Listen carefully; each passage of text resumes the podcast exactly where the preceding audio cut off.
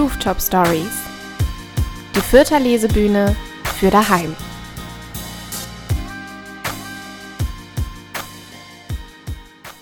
Einen wunderschönen guten Morgen, Abend oder welche Tageszeit auch immer gerade bei euch zu Hause ist und herzlich willkommen zur neuen Ausgabe der Rooftop Stories. Die Rooftop Stories sind eine Lesebühnenreihe aus Fürth, die normalerweise einmal im Monat stattfindet. Gegründet wurde diese Bühne von Immanuel Reinschlüssel, Robert Segel und meiner Wenigkeit. Ich bin Lara Ermer und ich freue mich auch diese Ausgabe zu moderieren. Wir beginnen wie gewohnt mit Musik.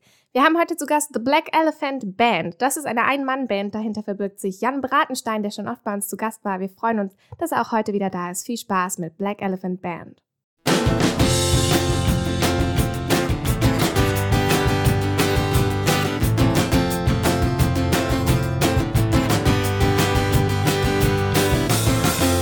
He wore a tracksuit right from the 70s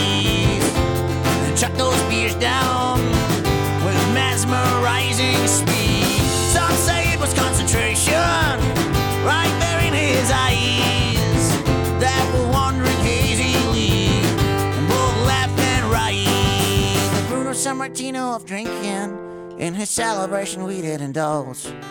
The Bruno Sammartino of drinking dove head first into the bark mold. Bruno Sammartino of drinking, oh, I think he needed stitches. The Bruno Sammartino of drinking, because karma is a bitch. Yeah.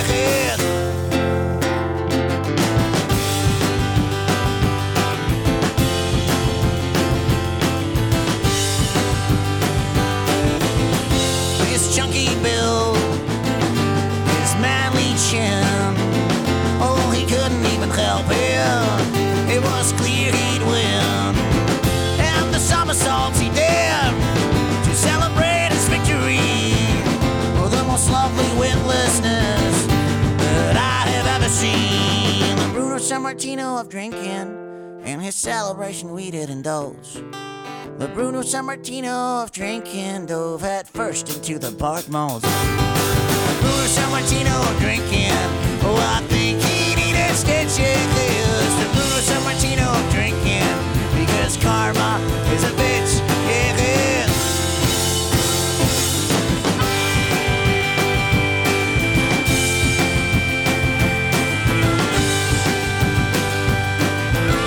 You got a light on little Bruno, but not like that. But it's okay, you're still a hero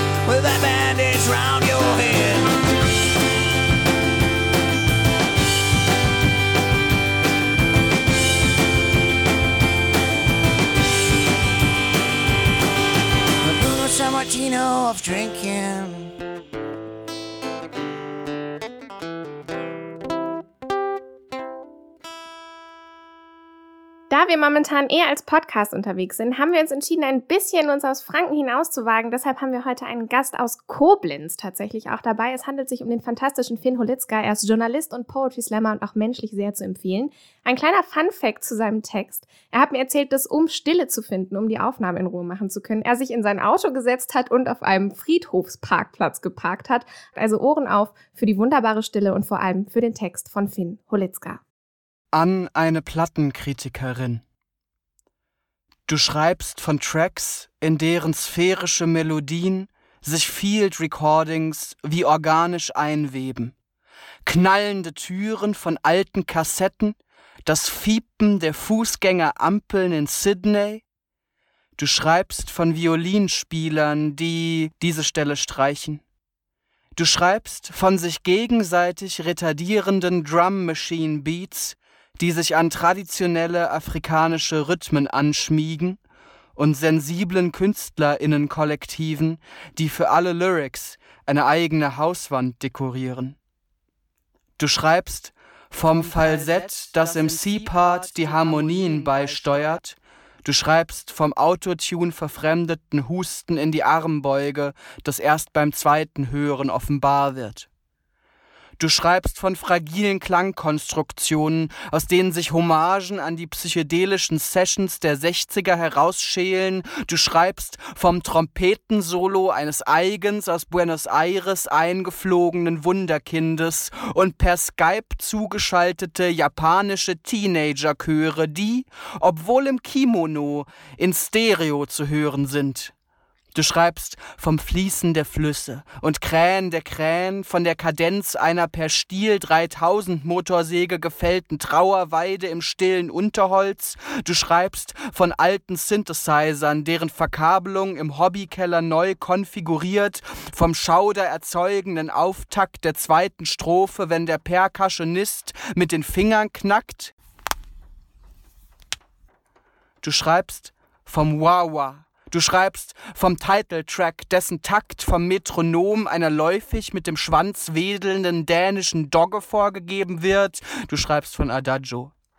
Du schreibst von Gitarrenpedalen, die sich mit abenteuerlichen Bezeichnungen wie Super Fragile Thunderstorm, Massive Monkey Heart Attack vor die Füße der Frontfrau schmeißen. Du schreibst vom sanften Takatak des zurückgenommenen Schlagzeugveteranen, dessen gemeinhin bekannte Fähigkeiten im neuen Album ein Müh unterrepräsentiert sind. Du schreibst von sich seifig dahingleiten lassenden Glissandi des Basses, dessen Flageoletttöne im Riff an die frühen Doors erinnern. Du schreibst von manischen Textpassagen, die das Ende des vorangegangenen Albums dem vertrauten Hörer wieder aufleben lassen, mit jedem This is some of the darkest blue I've seen, die scheppernden Becken auf zwei und vier, die die Künstlerin aus den an den Wagen des Brautpaars geknoteten Blechbüchsen extrahierte, die scheppernden Becken auf zwei und vier, die die Künstlerin aus den an die Wand der gemeinsamen Wohnung geschleuderten Kuchentellern extrahierte, Seite die scheppernden Becken auf zwei und vier, die die Künstlerin aus dem im Jähzorn zertrümmerten Bilderrahmenglas extrahierte. This is some of the darkest blue I've seen das treibende Finale, das die Rundfunkanstalten in ihren Radio-Edits wieder nicht spielen werden, obwohl die isländischen Background-Sänger sich mühsam das Beatboxen beibrachten. Du schreibst vom Schmerz der 10.000 Übungsstunden, der in jedem federleicht verschnörkelten Liebeslied seinen versteckten Part spielt, von der depressiven Episode, vor dessen Hintergrund das Gesamtwerk nochmals neu bewertet gehört, von sich lebens müde die Klippen herunterstürzenden Klaviertasten, die in Zehn-Finger-Technik auf dem per MIDI verbundenen Display Fuck You schreiben, überblasenen Klarinetten, die, hätten sie nicht ihren großen Auftritt im Intro kaum vom liebestoll zerwühlten Klangbett zu unterscheiden wären, und wie du es beschreibst, und wie du es beschreibst, und wie du es so beschreibst, da ist mir, als hörte ich es selbst. Dass wir heute Musik von Black Elephant Band dabei haben, freut mich übrigens ganz besonders, weil ich finde, wenn man die Augen zumacht und diese Musik hört, ist es fast ein bisschen, als wäre man mal wieder in einer Kneipe. Dementsprechend raus aus der Friedhofsstille und rein in die Kneipe. Viel Spaß mit dem zweiten Song von Black Elephant Band.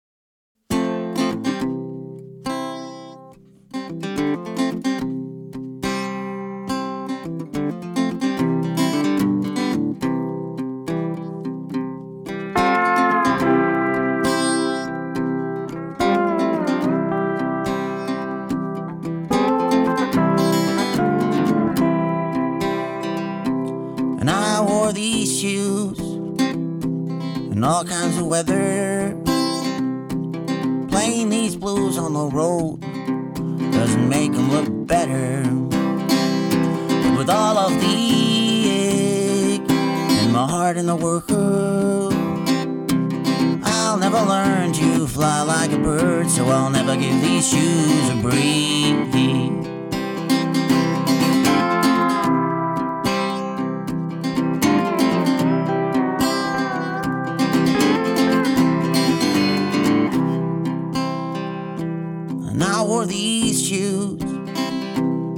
All kinds of weather. Playing these blues on the road doesn't make them look better. But with all of the ache in my heart and the work world, I'll never learn to fly like a bird, so I'll never give these shoes a break. Never give these shoes a breathe shoes and breathe.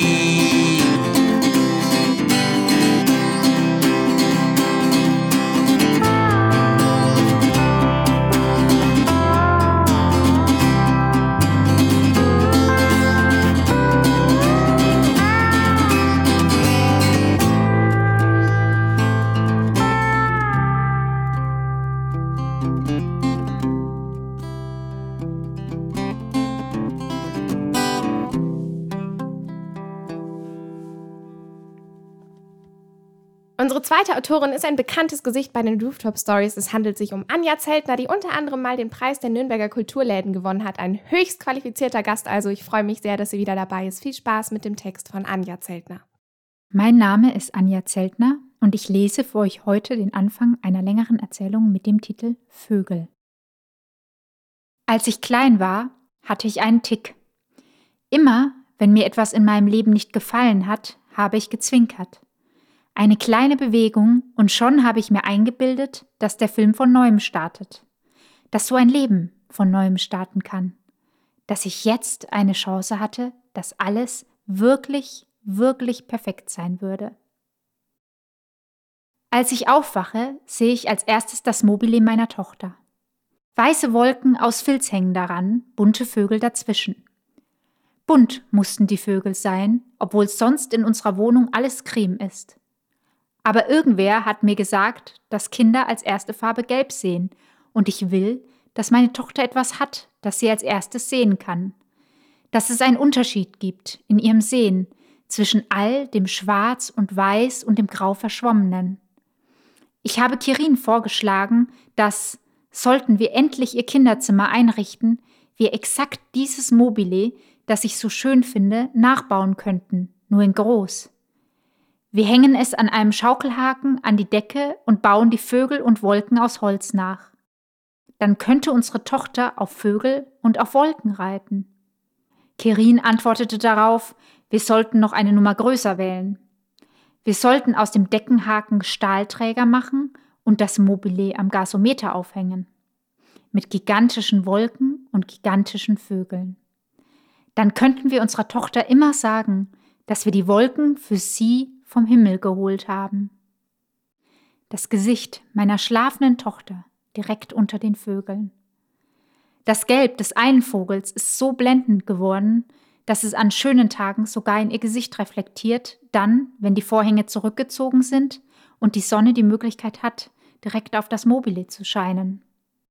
Aber heute hat sie diese Möglichkeit nicht. Es ist kein schöner Tag, die Vorhänge sind noch zugezogen, es ist zu früh obwohl es natürlich nicht wirklich zu früh ist.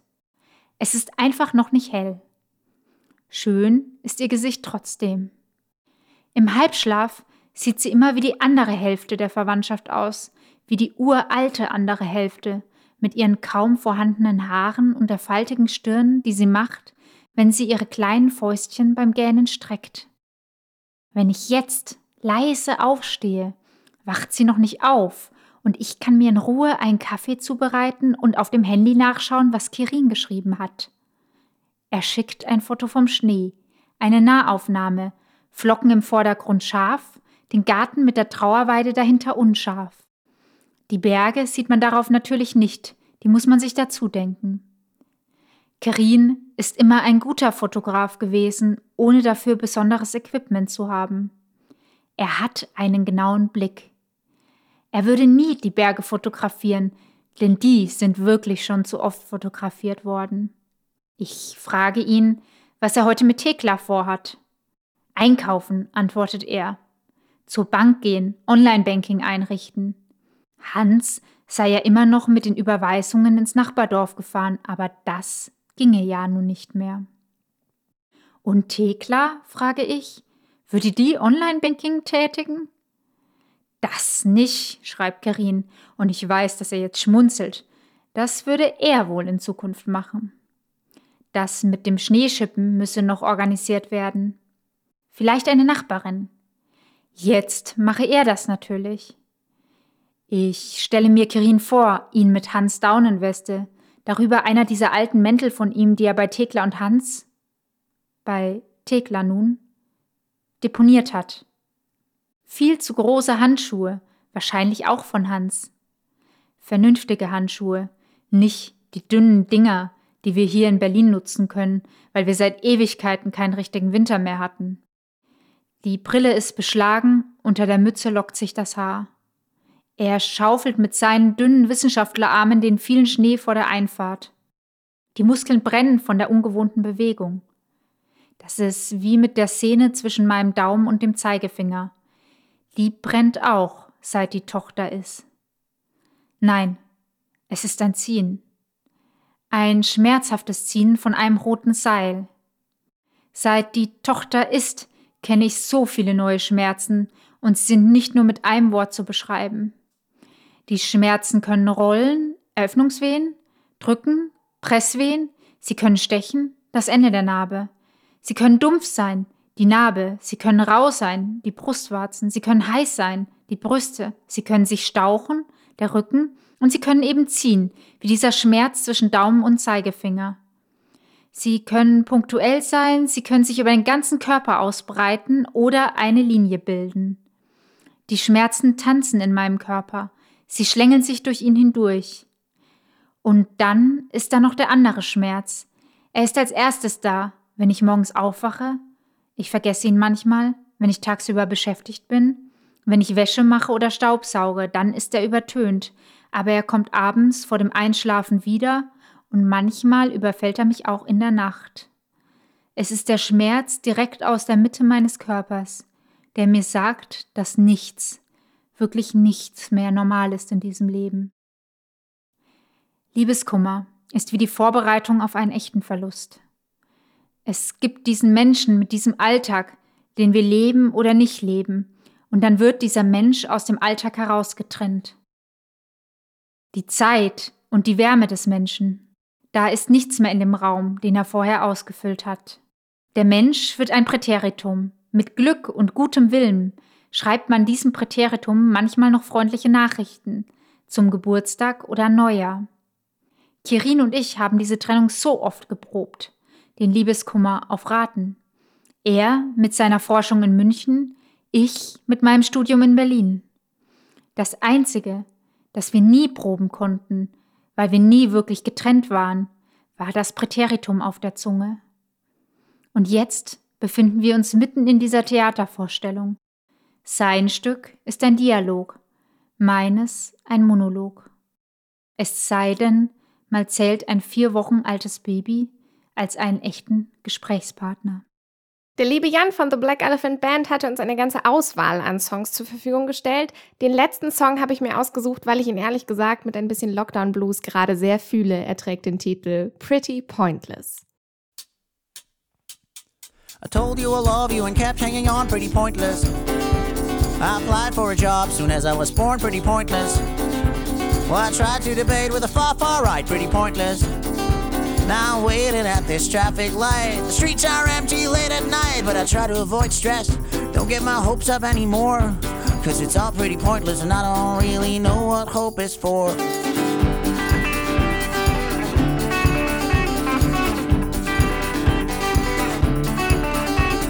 I tried to write a pop song with lyrics so cheesy and pointless. It went down really, really ever so easy, but pointless. It seems like some lyrics are just out to please me, but pointless.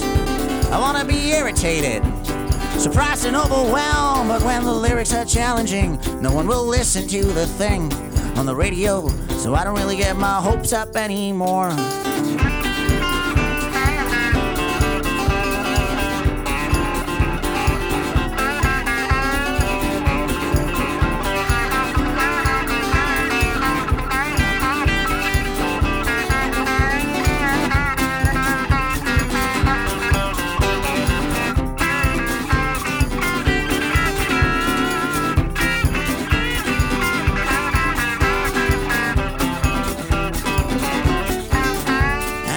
There's no point at all, that is totally fine. Seems to reduce stress. Quite relaxing, really, thinking that arguing and fighting is pointless.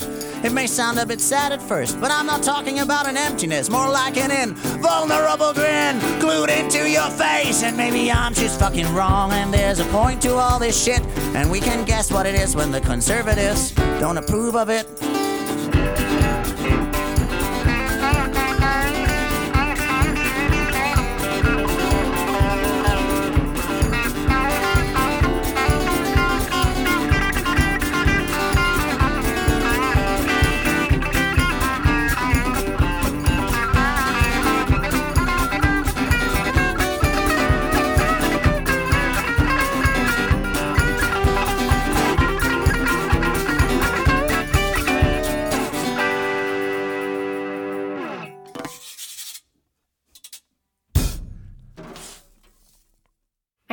Dankeschön an The Black Elephant Band, Finn Holitzka und Anja Zeltner für ihre Beiträge. Folgt den dreien auf sämtlichen sozialen Medien, die ihr so finden könnt, weil erstens, momentan hängen wir doch eh alle im Internet und zweitens sind sie alle drei so großartig. Ansonsten auch ein riesiges Dankeschön wie immer an die Volksbücherei Fürth und die Stadt Fürth für ihre Unterstützung und vor allem natürlich an euch fürs Zuhören. Ich hoffe, dass ihr das auch nächsten Monat wieder macht. Wir hören uns nämlich am ersten Donnerstag im März, wie gewohnt, hier oder wo auch immer. Dementsprechend passt gut auf euch auf. Bis dahin, ciao.